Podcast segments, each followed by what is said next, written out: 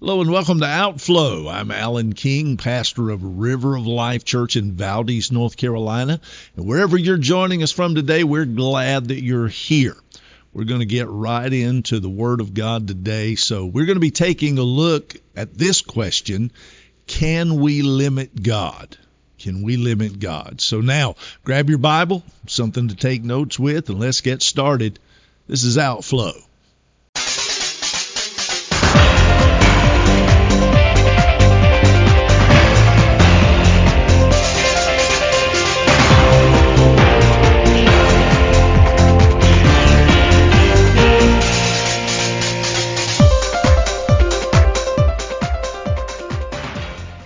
Can man limit God? Can we, as human beings, limit God? Psalm 78, beginning at verse 40, says, How often they provoked him in the wilderness and grieved him in the desert. Yes, again and again they tempted God and limited the Holy One of Israel. Verse 42 said, They did not remember his power. God's power is unlimited. The Almighty God has created a hundred billion galaxies the size of the Milky Way, each of them composed of tens of billions, even hundreds of billions of stars. Yet human beings can limit his power. How is that possible? And what can we do about it? Of course, the power of God is unlimited, and even though we don't under, we don't even begin to understand it, um, yet, in a way, we can limit the power of this Almighty Being. For example, after God brought the Israelites out of Egyptian slavery, they very quickly began to gripe and complain. They exhibited absolutely no confidence in God's leadership, His judgment, His care for them. The Israelites provoked Him in the wilderness and they grieved Him in the desert. Again and again, they tempted God, and and again, the psalmist said they they limited they limited the Holy One of Israel. Uh, since there's no power great enough to interfere with or defeat the plan and the purpose of the Creator, uh, some might wonder how it can be possible for us to limit God. Yet it's our own actions, our lack of obedience, that can limit the great God in blessing us. You know, as a loving and a, and, a perfect parent, uh, God is always going to do what is best for us. That's what we do for our children. Uh, we we want what is best for them, and, and our heavenly Father is the as the same way. And at times, what is best for us might just be to withhold certain blessings in our lives that we might otherwise receive in order uh, to to first learn our lesson. We see that principle so so prominently in God's dealing with uh, ancient Israel. God had intended to lead the, lead the ancient Israelites directly into the land of Canaan. He had this incredible future in mind for the ancient nation of Israel. God promised that he was going to bless them in the city, he was going to bless them in the country. He also promised to bless the fruit of their body and the, the produce of the ground. And he wanted to bless them with all, all the good things of life. But receiving those great blessings was dependent on their obedience to God. Are you hearing me? Their receiving the blessings of God was dependent upon their obedience to God. In fact, the word of the Lord tells us that it shall come to pass if you do not obey the voice of the Lord your God to observe carefully all the commandments and his statutes which I command you today, that all of these curses will come upon you and overtake you. Cursed shall you be in the city, and cursed shall you be in the country. That according to Deuteronomy chapter 28.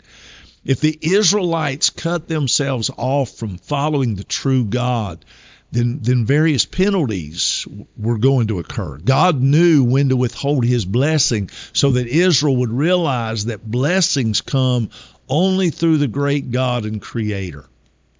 You know, think about this. Even Jesus himself faced limits.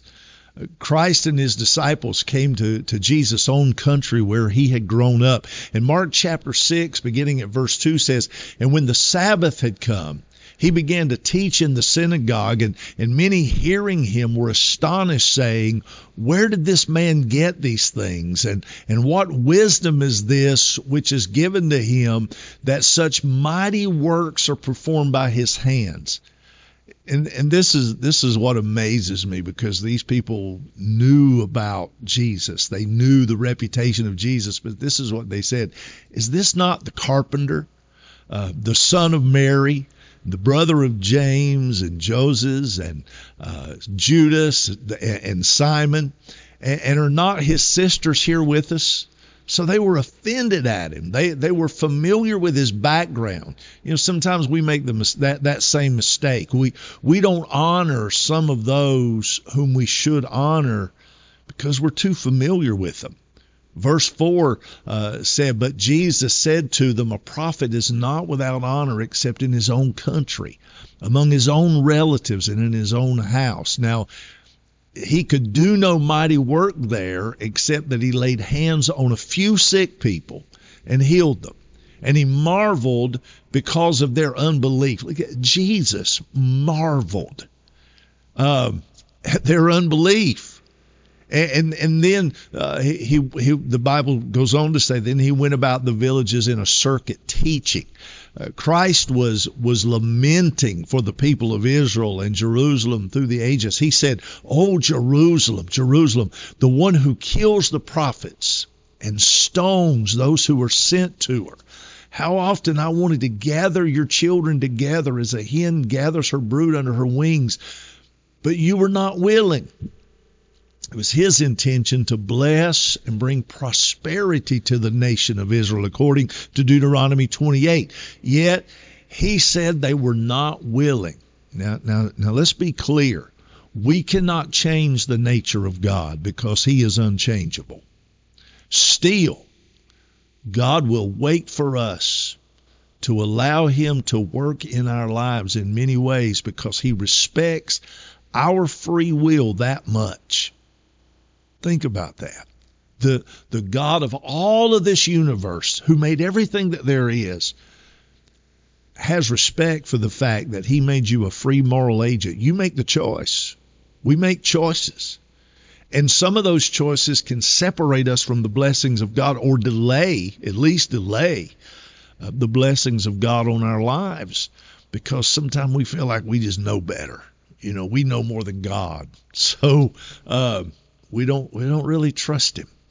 Um, so can we limit can we limit God? Well, let, let, me let me submit to you that there there are five ways that we can limit Him coming into our lives, uh, though there are probably many more. And, and let me just say right here, if God is who we say He is, then the problem in our lives that limit God's power are not on His end, but on our end. Now, the you know the easy way out would be to say, well, yeah, we can limit God because we don't have faith, or or we don't have enough faith. You ever heard that? But uh, there's more to it than that. Uh, so let's look at these five ways that, that man can limit God. Let's look at, at, at those together. Number one, uh, we limit God because we fear what God might ask us to do fear is a major limitation to faith. Let me say that again. Fear is a major limitation to faith. Fear kept the apostles in the upper room. Um, in contrast, faith drove them into the streets, and their witness changed the world. Faithlessness is a limitation on God working through us. Faith sets God's power free in our lives as is revealed to us in the Word of God. Again, let's go back to Mark chapter 6. Jesus said to them, A prophet is not without honor except in his own hometown and among his own relatives and in his own household. And he could do no miracle there except that he laid his hands on a few sick people and healed them and he he wondered, he marveled at their unbelief. Notice it doesn't say Jesus didn't want to do miracles for the people, but rather he couldn't because of their unbelief. Our lack of faith limits God's power in our lives because God doesn't want to force himself on us. He wants us to receive His grace, His love, His power freely out of out of love for him. God God is is no less powerful due to our fear. Think about that. Your fear does not make him less powerful. Um, but but our fear leads to faithlessness. Uh, but but many times he holds his power in check until we surrender in faith. Yes, there is a natural inclination to fear the unknown, but faith, strengthened by hope, comes to our aid and it does what we can't do naturally.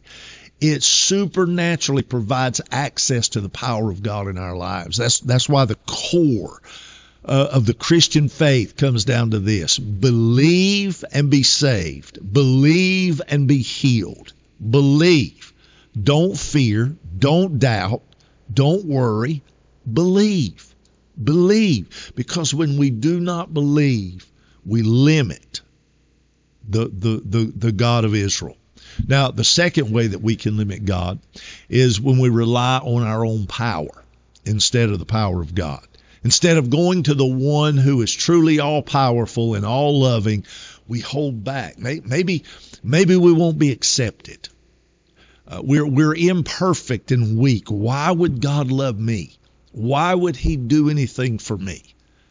So instead of opening our lives up to God, we, we merely lean on our own understanding, our limitations, our gifts, and our own power. And then we ask, why haven't I grown in the Lord? Why haven't I grown in holiness? Why has why has my prayer not yielded much fruit? Why? If God is truly all knowing, all powerful, and all loving, doesn't he know better than you and me? So we turn our lives over to him. We have to cast our anxiety and our worry upon him. Notice one of the most recurring themes in all of the Bible is not to worry is to have no fear. How many times do we read in the Word of God, fear not? Don't be afraid. Um, just, just trust in Him. In fact, if we seek God for His own sake, not for what He does for us, but seek Him for who He is, then we're going to be rewarded. And then the third way that we limit God is we hold on to the guilt of our sin even after we have repented of it. Sin is a jealous master, and it hates to see any slave freed. It'll stay with us as guilt in order to beat us down. And then we start to doubt if we're truly forgiven because we don't like ourselves very much due to our guilty feelings. Ultimately, we doubt that the sins were truly ever really forgiven anyway because we go back and we do the same old sin again and, and we go back and do it again, probably because we never left it behind the last time we repented of it. True repentance has got to come with an attitude of honesty, humility, and with a resolution to turn away from our sin, not to go back to it again. And, and, to certainly not just keep going back and going back, but but to repent, to turn away from it. Yet to accomplish that, we can't just rely on our own power. We have got to know that God does not condemn us any longer and we are truly free. So don't allow yourself to be a slave once again by shackling yourself to guilt caused by a forgiven sin. Be set free to allow God to do great things in your life. It is for freedom, the Bible says. It is for freedom that Christ has set us free. Stand firm then, and do not let yourselves be burdened again by a yoke of slavery. That's what Paul told the church at, at Galatia in Galatians chapter 5. And then the fourth way that we limit God is when we look for spiritual highs. Oh, get this uh, when we look for spiritual highs and good feelings more than true relationship. This is this is one of my this is one of my soapboxes. This is one of my pet peeves, uh, especially growing up in the in the in the Christian environment tradition that I grew up in. We were all about feelings and spiritual highs and emotional lifts, and we valued those things more than true relationship. There are so many Christians who struggle with, with prayer and taking the next step and walking with Jesus because they're merely waiting to feel good rather than to love God and others, no, no matter what the cost. Whenever we go to our Father in prayer, do we really release our burdens to Him or do we hold on to them as our own possessions? Do we really try to love Him and just seek His will or do we try to beg Him to shape His will to our own? Do we really try to listen to Him or do we want Him to listen to us? Yes, we are God's children. But if all we ever do is look for the next good feeling, we're not going to allow God to work through the day to day circumstances of our lives. We're not going to allow Him to redeem our sufferings. We're not going to allow Him into our pains and our problems. So we limit His power. You need to allow God to work in every part of your life, and then grace will abundantly flow in and through you out to others. And then the, the fifth and final way that, that we limit God is we expect little, so we receive little. We expect little, so we receive little. Uh, I've heard it said before uh, those who don't believe God for anything are seldom disappointed. Uh, Jesus said, You have not because you ask not. We, we don't receive because we get exactly what we expect. We don't receive because we don't believe for it. My question is, do you expect God to be present to you in, in your in your work or your study today? Do you do you expect God to have a plan for your life? Do you expect God to really care about you? Do you expect God to show up when you pray? Do you really expect it? Do you are you just there praying and you're just saying, Lord, I, am just saying words right now. I'm just, you know, I'm just, I, am just going through the motions. I know, you know, I know I'm supposed to do this. I, I know, you know, I, the preacher said I got to pray every day. I got to, you know, is is it just is it just rote? Is it just ritual? Or do you really expect God to show up when you're talking to Him? I, I think most Christians would have to give an honest no or sometimes to those questions. Yet, if you limit your expectations of God, you limit how He can work in your life. Think, think of the story of Jesus' last entry into Jerusalem. He, he comes riding on a donkey, and the crowds are hailing him as the conquering king. They expected that He would save them, but they wanted political salvation, not spiritual. Jesus blew away their expectations, and in doing so, um, many of them were disappointed. Some were so down on Jesus that they were calling for his death a few days later because he didn't come according to their expectations.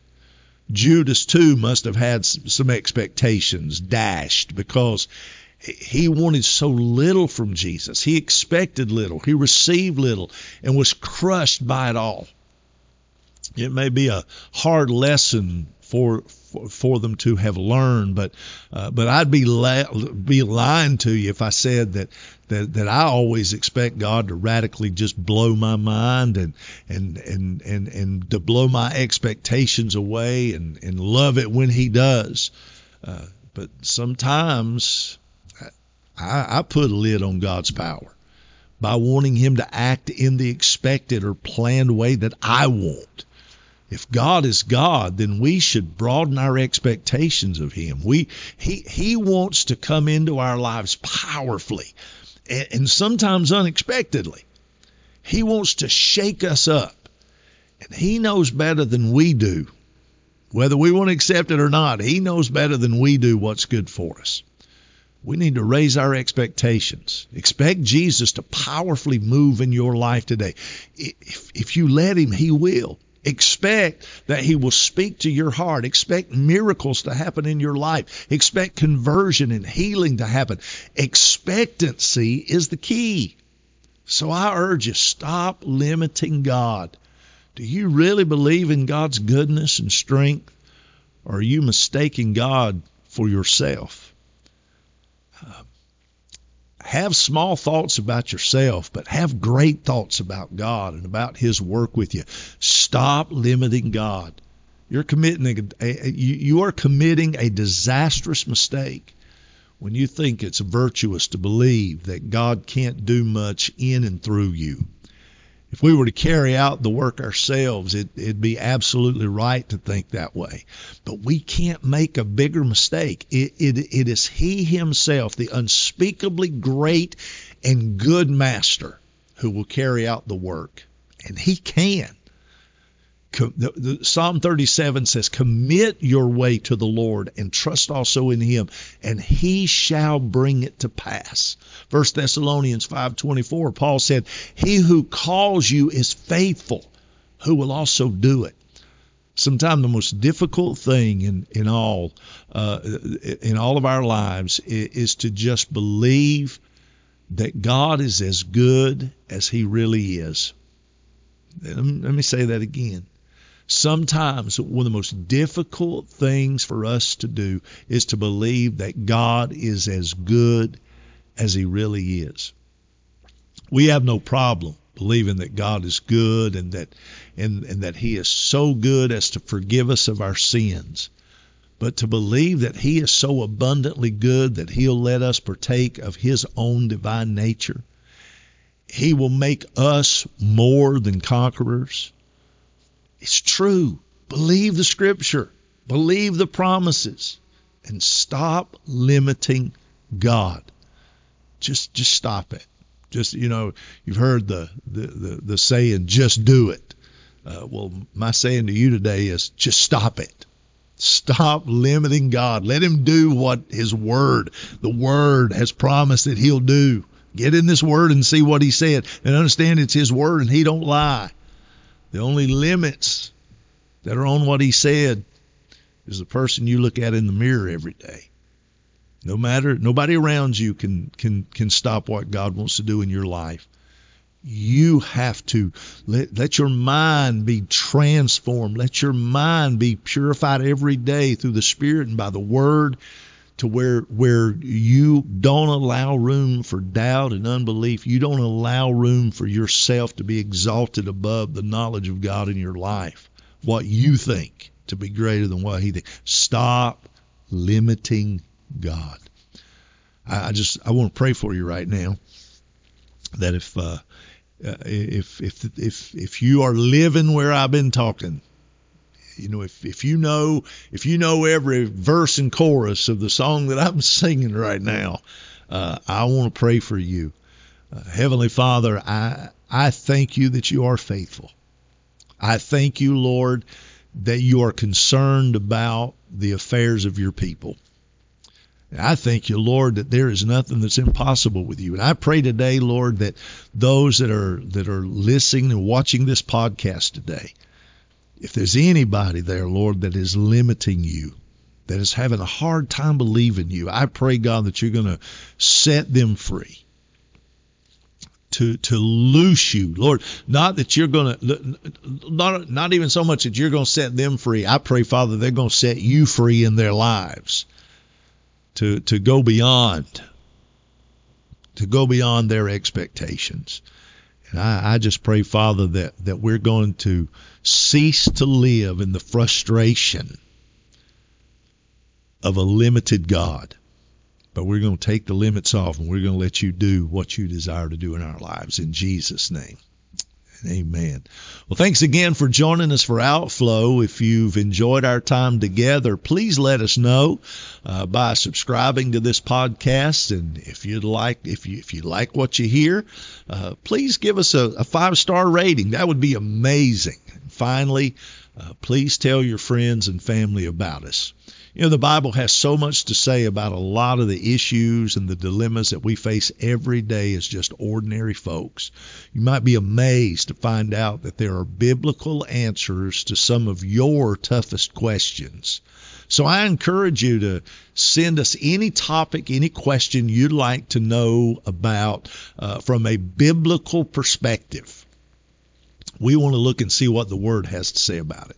Here's the email address where you can send your questions or your topics. It's one of the most simple email addresses, uh, email addresses in the whole world. You ready for this? Here's the email address to send us your questions, your topics. It's outflow at outflow.online. Isn't that simple? outflow at outflow.online. I'm looking forward to hearing from you. I'm Alan King coming to you from the studios of River of Life Church in Valdese, North Carolina. Thank you for tuning in today to Outflow. Uh, now, get out there and be blessed. And while you're at it, be a blessing.